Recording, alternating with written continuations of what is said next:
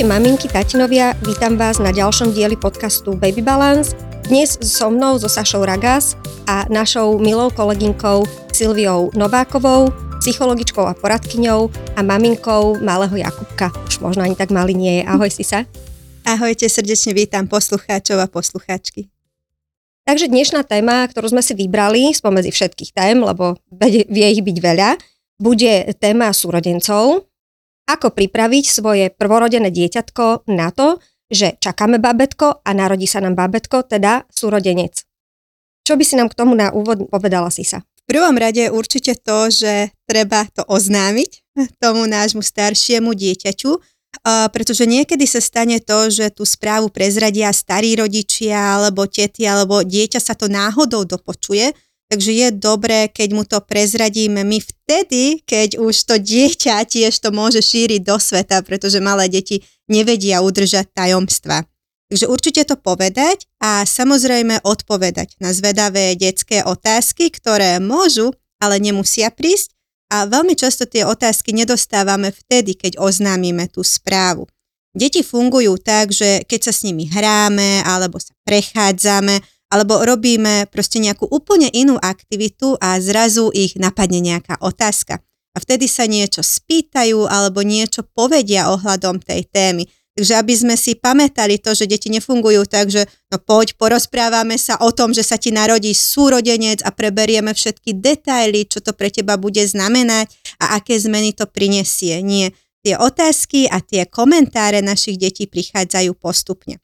Samozrejme, treba tie deti zahrnúť aj do tých príprav, ale nesmieme ich preťažiť.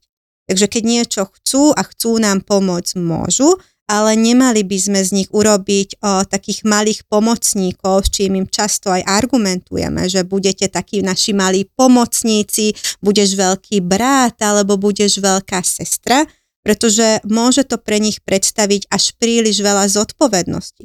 A keď máme také zodpovednejšie, staršie dieťa, tak vlastne ono to naozaj môže brať veľmi, veľmi zodpovedne a, a bude chcieť naozaj všetko robiť a zrazu z neho bude taký malý rodič a to nechceme.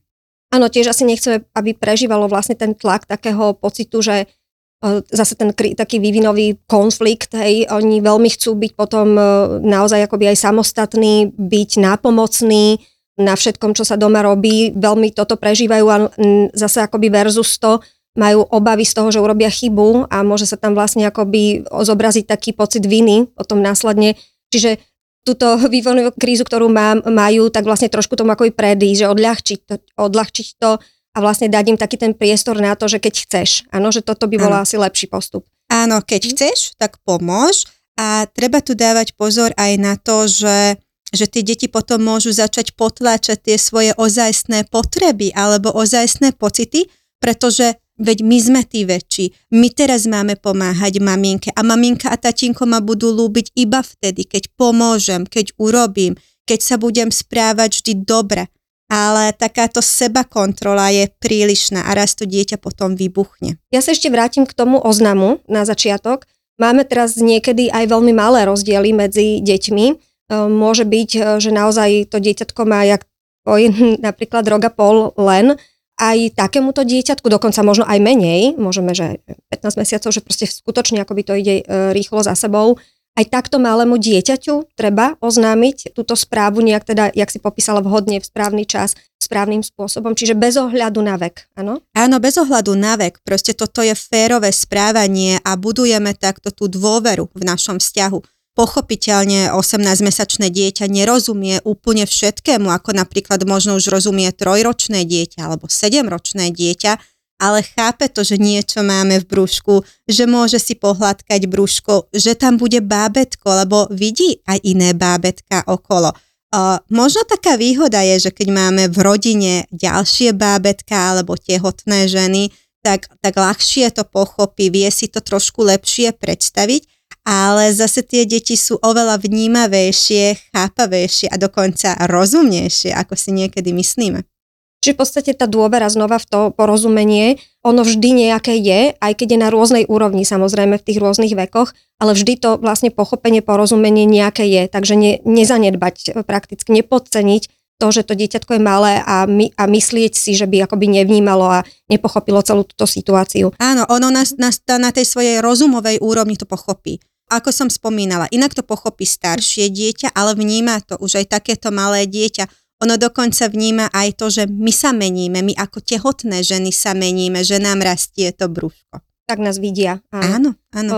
Skutočne oni vidia všetko. Vlastne sa na tej maminke niekedy si všimnú aj také veci, ktoré možno nás až e, rozslzia, hej, že, že skutočne sú veľmi vnímaví. Tu sa chcem ešte opýtať, čo ak ale to dieťa je také, že my mu to teda oznámime, samozrejme teda podľa toho, čo si povedal, neočakávame hneď nejakú reakciu, ale neskôr, neskôr by sme mož, možno chceli a aj čakali, že teda prídu nejaké otázky, čo ak ale neprídu. Že máme zrovna také dieťatko, ktoré nejak to vypustí, proste nefokusovalo sa na tú správu. Máme sa k tomu vrátiť späť my zámerne?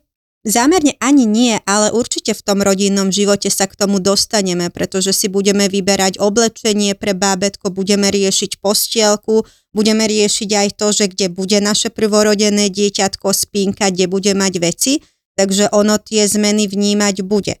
A možno vtedy sa objaví nejaká otázka. A keď otázka nepríde, tak my to môžeme okomentovať, minimálne popisovať, čo sa deje že aha, teraz ideme skladať postielku pre bábetko, ty máš túto postiel a to dieťa, keď vidí, že my sme, my sme dostupní, my sme prístupní tým otázkám alebo dá sa s nami normálne porozprávať, tak povie niečo. A my uh, sledujeme aj to emocionálne rozpoloženie toho dieťaťa. My môžeme vidieť to, že to dieťa je zneistené alebo ako keby ignoruje túto správu a vtedy je dobré sa k týmto témam vrátiť, ale v dnešnej dobe je úžasné to, že máme k dispozícii rôzne knihy, máme k dispozícii hračky, takže môžeme sa hrať, môžeme si listovať knižky a takto ako keby nepriamo sa o tom rozprávať, pretože to dieťa, keď má trošičku odstup od toho, tak, tak ľahšie sa nám otvorí a zistíme jeho obavy. Znamená to v podstate, že nemusíme tlačiť na pílu, máme čas 9 mesiacov prakticky, pravdepodobne, na to, aby vlastne aj možno len prirodzene v priebehu toho diania, tej prípravy, toho hniezdenia, e, toto dieťatko vlastne prežívalo a práve akoby veľmi tak autenticky reagovať na to, ako to prežíva, pretože už si naznačila to, že môže odmietať vlastne tú situáciu práve tou ignoráciou akoby, hej, tým, že sa nechce vlastne ani o tom rozprávať čo už môže byť prvý prejav vlastne nejakej žiarlivosti na ešte nenarodené bábetko. Toto je súčasťou vlastne aj tejto témy. Čiže tam, čo s tým napríklad. Čiže nemáme to nadšené dieťa, hurá, budeme mať bábetko, tešíme sa, hladkáme brúško, pusinky, rozprávame sa, spievame, neviem čo, pomáhame pri prípravách, ale máme dieťatko, ktoré už v tomto momente napríklad teda žiarli na dokonca na nenarodené bábo. Máme Áno. byť v strese, alebo čo s tým, ako je to hneď akože stratené? Nie je to stratené, ale musíme napríklad vedieť to, že čo naše toto prvorodené zažilo. Čo počulo napríklad v škôlke, čo počulo od starých rodičov, pretože tie obavy asi pramenia z týchto situácií. A žiarlivosť, to je dôležité, aby sme si povedali, že o čom je. No žiarlivosť je vlastne úzkosť alebo strach z toho, že prídem o mamu, prídem o, o jej lásku, prídem o svoju pozíciu v rodine. Takže to dieťa sa tak zneistí, že čo sa teraz bude diať, že príde ďalší človečik a samozrejme ani trojročné, ani štvoročné, dokonca niekedy ani sedemročné dieťa si nevie predstaviť, že naozaj aké budú tie reálne dôsledky toho, keď sa to bábo narodí, pretože my dopredu nevieme, aké bábetko budeme mať a ako celé to poporodné štádium budeme zvládať my ako mami alebo naši partneri. Takže my to nevieme úplne. My môžeme urobiť maximum preto, aby sme sa pripravili, aby sme pripravili teda nášho syna alebo našu dceru. A keď odmieta túto skutočnosť, že sa má narodiť brat alebo dcera, tak ja by som trošičku uvažovala nad tým, že aký máme vzťah teraz my. Že či, či venujem dostatok tej naozajstnej pozornosti, pretože je rozdiel, že hrám sa s dieťaťom a popri tom ťukám do mobilu, alebo rozmýšľam nad tým, že čo budem variť, alebo aké darčeky nakúpiť, alebo naozaj som tam 100% a vnímam to dieťa, teším sa z jeho pokrokov, zdieľam tú radosť z tej hry s ním alebo reagujem na to, čo sa tam deje. Takže v prvom rade áno, trošičku sa pozrieť na náš vzťah, pozrieť sa na to, že čo kde počulo, ako reagujú iní ľudia na to. A samozrejme je tu ešte taká vec, uh, tá osobnosť môjho dieťaťa. Hej? Takže ak je úzkostlivejšie, také, také submisívnejšie, tak možno to bude zvládať trošičku horšie. A ešte posledná vec je, že ako riešime alebo ako dávame najavo naše pocity v rodine. Či ich smieme dať najavo. Alebo či očakávame od všetkých členov, že teda budeme stále len smiať, stále budeme šťastní, spokojní a nedáme priestor napríklad uh, smutku, neistotám alebo hnevu. To vlastne otvárame takú tému, že prežívanie emócií všetkých, aj tých aj dobrých, aj tých zlých, nemáme vlastne tomu predchádzať e, v súvislosti v tom živote, akoby v tej rodine, pretože tým dávame dieťaťu príklad, ako sa práve tieto emócie zvládajú, že menej predchádzať niekedy je to lepšie naozaj, aby to tie deti prežívali práve, ale v takej rozumnej miere, dobre zvládnuté situácie, čo neznamená, že vlastne sa tam tie konflikty neobjavia. Hej? Áno, ono, vy keď pripravíte to dieťa a môžete akokoľvek pripraviť to dieťa a vám sa môže zdať, že vaše dieťa totálne všetko rozumie, ale tá realita je niekedy iná a niekedy aj jeho alebo aj nás prevácujú tie emócie. A naozaj povedzme si tu teraz úprimne, že to tehotenstvo nie je len o radosti. Že aj my tam máme rôzne emócie, aj my tam môžeme mať niekedy neistoty, konflikty alebo nedorozumenia aj vo vzťahu. Aj tak, únava do toho samozrejme. Samozrejme, e, neskutočná fyzické, únava. Fyzické napríklad e, problémy a starosti, ktoré nie treba podľa mňa zakrývať, ale treba úplne úprimne priznať, teraz sa necítim dobre, som unavená, chvíľočku potrebujem mať čas pre seba. Aj, takže Áno, a keď ja komunikujem toto. svoje potreby a dám najavo svoje pocity samozrejme v hodnej miere, tak vlastne učím to dieťa, aby to robilo tiež. A toto je kľúčom aj k tomu, aby sme naše dieťa pripravili, dá sa povedať, na všetko v živote.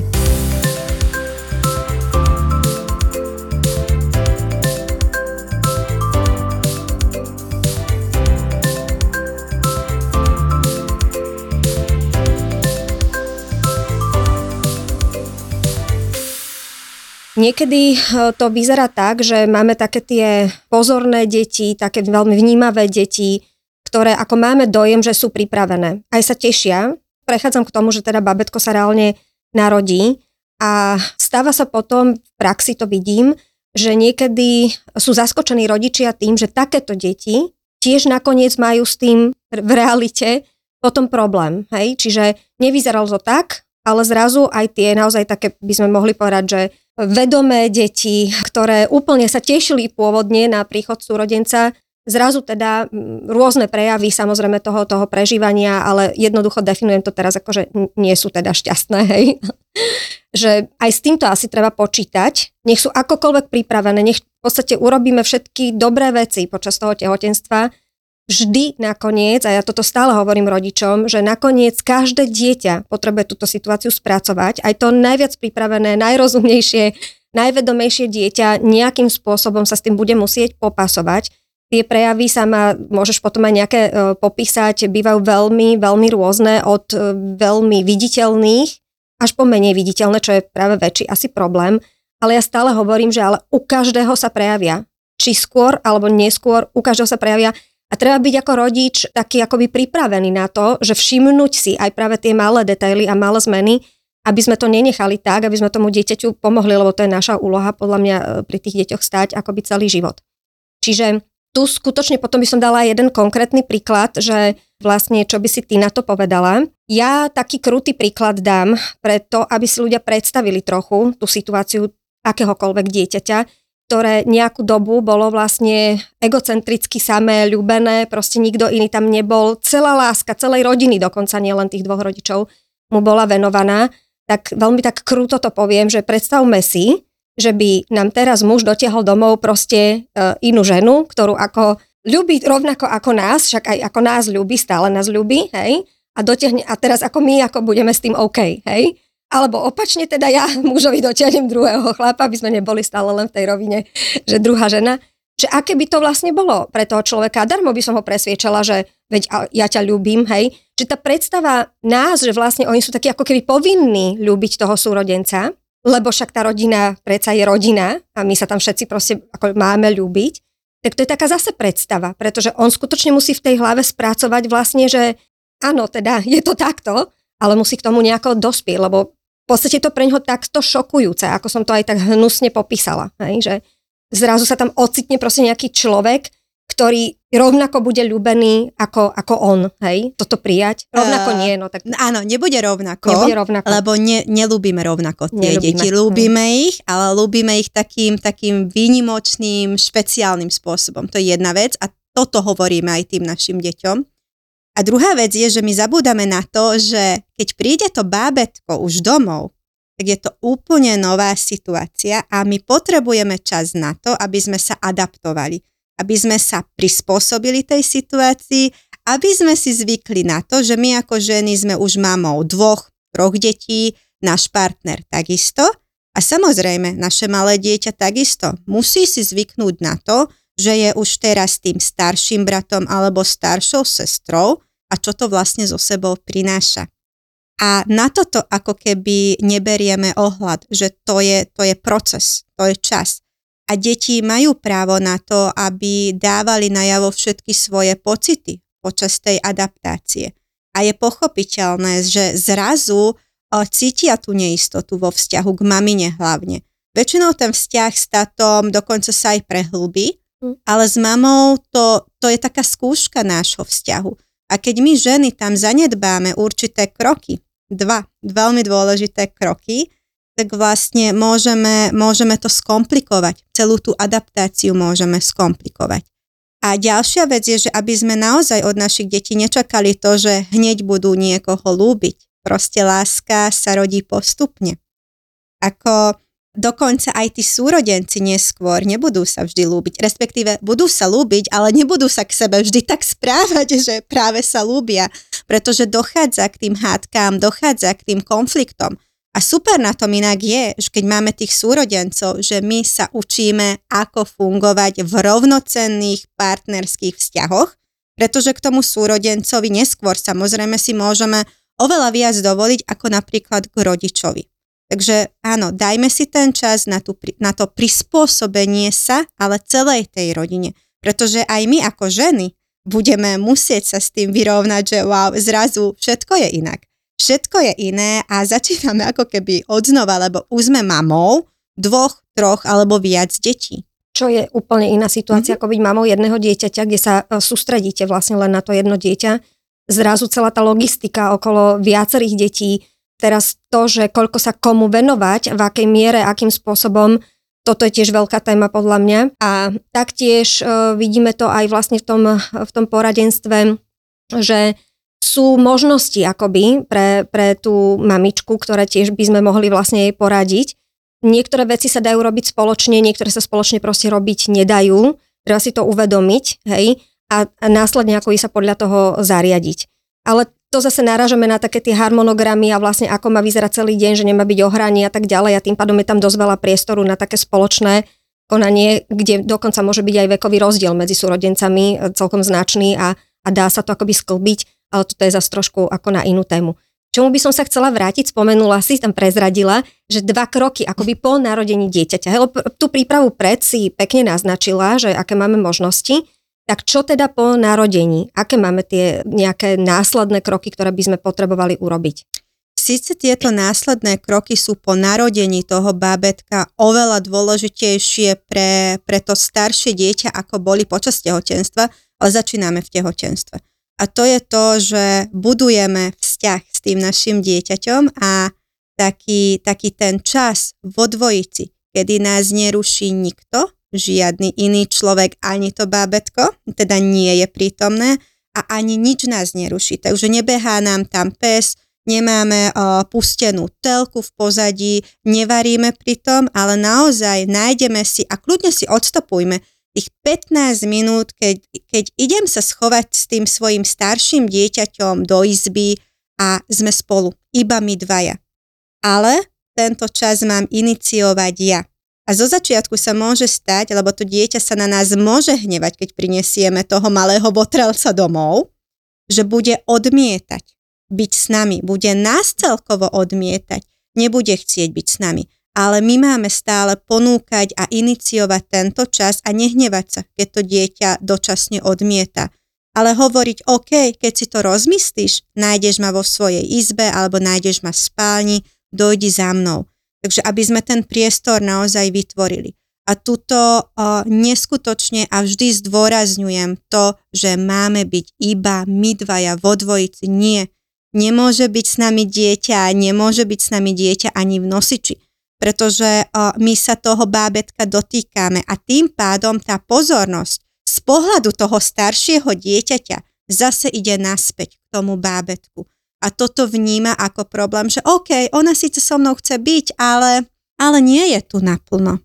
A toto nepomôže nášmu vzťahu. Asi nie je dobre, ani keď spí to bábetko v tom nosiči. Proste jednoducho by bolo dobre, keby sme tam naozaj vtedy boli one to one úplne sami a naozaj úplne tú plnú pozornosť venovali tomu staršiemu súrodencovi. Áno, áno, a tuto by som povedala príklad z praxe a mám nie jeden príklad z praxe, kedy sme riešili počas poradenstva to, že to prvorodené, to staršie dieťa bolo žia, e, žiarlilo na to prvé dieťa, teda na to druhé dieťa, na to bábetko a bolo aj agresívne voči tomu bábetku. No toto sa stáva. Uh-huh, to je áno. veľmi časté a niekedy to vyzerá, že to je náhoda. To len tak mimochodom. Ťap sem, ťap tam. Ale uh-huh. oni veľmi dobre vedia, že ako ubližiť tomu bábetku, keď my tam nie sme, alebo aj keď sme tam a ako to urobiť. A vtedy sme riešili naozaj to, že sme zaviedli veľmi striktne jeden na jedného stretnutia. Takže iba mama, a iba ten starší syn alebo teda tá staršia dcera a robili niečo, čo im evidentne prinášalo radosť. A stačilo to. Vyriešilo to tú situáciu? Vyriešilo, ale to bol dlhodobý proces. To neznamená to, že teraz 3 dní za sebou budeme mať 15 minút spoločný čas a, a proste sa to vyrieši. Niekedy ide, áno, treba aj tú terapiu. Áno, ide zase o vzťahy, čiže stále rátať s tým, že všetko je v dlhodobom procese, takže áno, neočakávať áno. výsledky za dva dní. Toto býva inak častý prejav, je to také veľmi, znie to strašidelne, proste, že, že má ako chce ublížiť ako tomu babetku, ale teraz v podstate, čo si povedala, tak nevyplýva to z toho, že to dieťa je zlé. Úplne to tak teraz od mosta do prosta hovorím, jak to tak pôsobí akoby na ľudí, že dieťa je zlé, ale v podstate je to len jeho prejav toho nespracovaného vlastne prežívania. Čiže... Áno, a prejav žiarlivosti. Tak. A žiarlivosť je zase o tom, že cítim sa byť neistý vo vzťahu. Áno, ja len preto, aby sme áno, áno, toto vlastne dali dôležité. rodičom tú myšlienku, že nemám zlé dieťa, ktoré nejak zle som vychoval napríklad, že je to zase akoby moja vina, že sa takto správa to dieťa.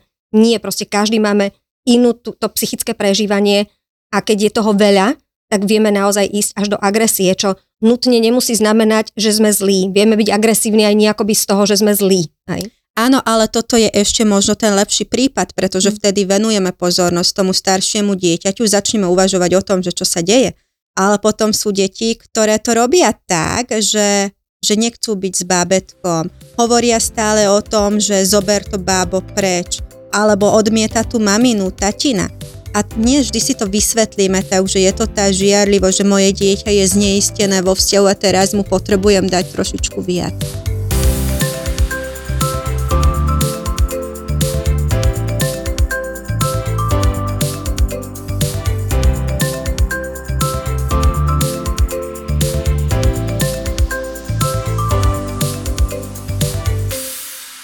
Máš aj také nejaké príklady takého správania, ktoré je veľmi neviditeľné, by som povedala, pre normálneho bežného človeka, nie z praxe. A mali by sme si všimnúť, že teda aj toto je to, že tomu dieťatku treba e, pomôcť e, a, a tak ďalej. Akože sú aj také, vieš, také tie drobné nuancy, že také najjemnejšie z tej praxe, ktoré si zažila. Áno, ale to je veľmi ťažko odhaliť, presne ako si povedala. také že, pár možno, nie, ak ťa napadne. Uh, napríklad jedno dieťa môže reagovať tak, že robí všetko správne vždy poslúcha, proste nemáte s ním žiadny problém, neviete o ňom ako keby, pretože vždy robí tie správne veci, e, teší sa z bábetka ako keby stále, ale, ale vo vnútri proste spracováva to, že tá situácia rodinná sa zmenila a mamina teraz má na mňa oveľa menej času. A nebezpečné je to hlavne vtedy, keď je to jediné dieťa v rodine, ono bolo jediným dieťaťom v rodine, jediným vnukom alebo jedinou vnúčkou, takže celá tá pozornosť ešte aj tej širšej rodiny sa upriamila na, na to dieťa. Takže môžu byť deti, ktoré reagujú takto, že zrazu sú oveľa samostatnejšie a ako keby sme o nich nevedeli, lebo všetko robia. A potom ten opačný pol sú deti, ktoré sa vrátia ako keby do bábetkovského obdobia. Taký regres. Ako, Áno, presne. Odborne sa to volá regres, mm. ale my to vnímame tak, že vlastne to dieťa chce opäť, aby sme ho mykrmili, aby sme ho veľa nosili. Keď už ne, nebolo v kočíku, tak zase sa chce vrátiť do kočíka alebo zase sa chce dojčiť, keď už bolo odstavené. Alebo sa prestane pýtať na nočník. Áno, ne, alebo sa prestane pýtať na nočník, začne sa pocikávať a ideme dávať plienočky, alebo dokonca sa môže zaseknúť aj v reči. Ano. Či už zajakavosť, alebo to dieťa prestane rozprávať, alebo to dieťa začne používať veľmi také, takú tú bábetkovskú reč. Čiže ano. v podstate ale vidíme, že aj tá superlatívnosť nemusí znamenať, že o, táto má ľavou zadnou zvládnuté, tento má ľavou zadnou zvládnuté. Že v podstate ten návod premyšľať nad tým, pozorovať svoje dieťa, hej, a venovať mu ten selektovaný taký čas, naozaj priamo, priamo len one to one jemu. Toto náleží každému dieťaťu v podstate bez ohľadu na to, ako to spracováva. By sme mohli povedať, že toto je asi taká najväčšia prevencia, ktorá, ktorá by mohla predísť tomu, aby sme niečo zanedbali. Nie prežívaniu, lebo v podstate ani nechceme predchádzať prežívaniu, len chceme vlastne predísť tomu, aby to lepšie zvládlo dieťa, že pomôcť mu a predísť tomu, že sme si niečo ako keby nevšimli, tak ako môžeme to brať ako prevenciu, áno? Áno, môžeme to brať ako prevenciu, pretože my keď máme tých 15 minút napríklad, aspoň tých 15 minút vytvorený pre nás, my, my ten čas môžeme použiť aj na to, aby sme sa rozprávali a niekedy sa budeme rozprávať o nejakých e, rozprávkových postavičkách, ale niekedy nám dieťa môže zdieľať tie obavy, pretože vie, že vtedy sa nikam neponáhľame, že naozaj počúvame a naozaj sme tam. Len bohužiaľ presne uh, tento krok je veľmi, veľmi podceňovaný rodičmi a ako keby ťažšie rozumejú tomu, že naozaj musia byť iba vo dvojici. Ale zase ty si povedala taký perfektný príklad s manželom, ale ja neviem, čo by som robila, kebyže donesie ďalšiu ženu domov. Ale si predstavme, že chceme tráviť čas s našim manželom a on stále je či už na mobile, alebo medzi tým si volá s kamarátmi, alebo príde nejaký jeho kamarát domov, že ako by sme sami cítili. Nepocitovali by sme to, že sa nám venuje v podstate no, reálne no, určite ten človek. nie. Hej. Ale on nám bude, te, e, bude, bude hovoriť, že je tam s nami, ale, ale nie je, pretože stále niečo iné robí. Alebo sa hrá na počítači, alebo pracuje na počítači a počúva nás medzičasom, hej. Nie je to to isté. Mohlo by byť riešením, že idem na nejaký krúžok e, s tým dieťaťom, ale teda sama bez toho druhorodeného nového dieťatka. Mohlo by byť toto ten takto trávený čas? Je to hm. ono? Akože, alebo nie, predsa len treba naozaj akoby tú cielenú hru v domácom alebo vonkajšom prostredí, ale takú doslova akoby cielenú hru, hej? Či, či ten krúžok by mohla byť taká náhrada? Krúžok nie je ono, ale ten čas, ktorý trávim s tým dieťaťom o samote, pred krúžkom alebo po krúžku, že, že spolu si ešte niečo urobíme, vyrobíme, alebo niekam pôjdeme, či už na zmrzlinu. Alebo ideme alebo... tam peši, alebo prechádzka. Áno, ideme peši mm-hmm. a ideme len takou našou trasou a rozprávame sa a sledujeme. A není to o tom, že ja sa pozerám na hodinky, lebo sa musíme ponáhľať a myslím na to, že či som zobrala všetky pomocky, ktoré potrebujem. Ale keď viem naozaj tú cestu využiť na to, že budem tam 100% prítomná, tak je to veľmi obohacujúci čas. Takže samozrejme. toto môžeme počítať, áno. Nie samotný krúžok, ale ten, čas predtým. Alebo no a potom, potom máme môžeme. situácie, kedy tieto deti sa správajú práve na verejnosti nevhodne, čím teda